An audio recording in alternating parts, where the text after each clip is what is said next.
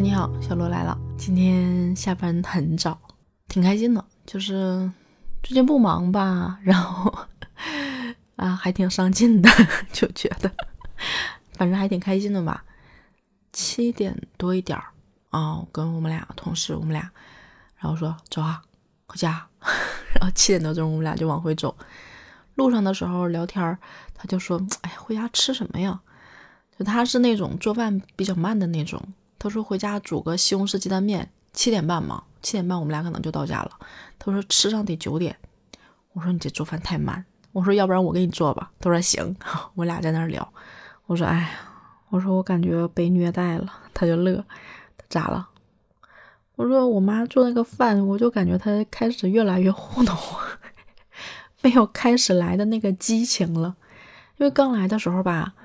从家里拿的那个家里的那种店里的卤味儿、鸡胗、鸡肚、肘子、肠。我家这两年开始流行有那个皮冻肠，还挺好吃的。它不是肥肉，它是用肉皮做的肉皮冻，然后把肉皮冻又加工变成了肠，就哏啾啾的，还挺好吃的。开始的时候还还还炒点菜，但是我妈也不怎么做肉啊。但这两天呢，就是饭桌上也看不到什么肉了。做菜呢，要不然就是白菜炒粉条，要不然就是圆白菜炒粉条，然后给我包了一个，有一天包了一顿饺子，酸菜肉的，啊，那天又做了一个用包子就压扁了，像馅饼一样，里面放的，但都是菜。就中午的菜就感觉也没什么菜可吃了，而且我说就感觉又又又觉得被虐待，我说我看不下去了，我就甚至想上手，我说我来做。我妈就想着说啊，他来了，能给我在家做做饭吃。我感觉我这节目要是被我妈听见，我妈得气气疯。但真的是，就是想吃好的，然后就妈可能年龄大了，是真的觉得炒菜。我妈说现在炒菜没有我做的菜好吃，所以我说馋肉了怎么办？想吃肉，就想吃肉。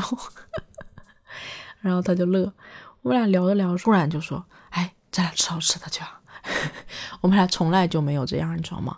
就下班一起回家，因为我们俩一个小区，超级近，然后就从来也没有说出去吃饭什么之类的，就就基本上就回家。突然就说说走啊，吃吃好吃的去啊！我说好。其实我已经吃完晚饭了，我现在就是 对，现在还在打着饱嗝。嗯，前段时间那个减肥的方法，尽量六点之前吃完饭，中午回来之后会带饭嘛。然后晚上六点钟吃，我其实晚饭已经吃完了，但是我竟然馋肉了。我说真的，我说这个苛待我，竟然让我这个不爱吃肉的人开始馋肉。然后他说吃好吃的，我说走吃。然后他说吃啥？我们俩就研究研究，附近有一家烤肉还可以。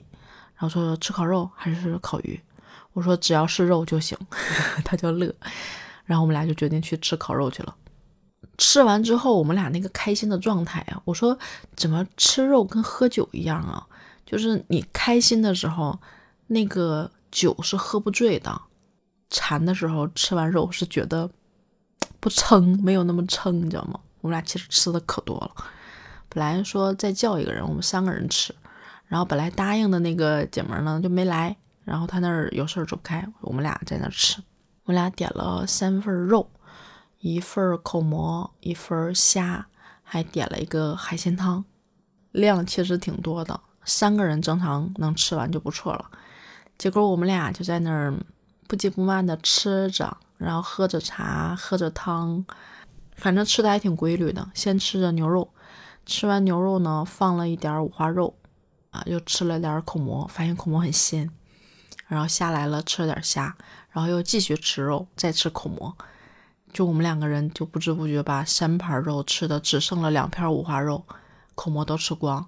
那个虾吧是赠送的，就感觉口感不是很好，剩了几条虾，我们俩就吃的超级开心，你知道吗？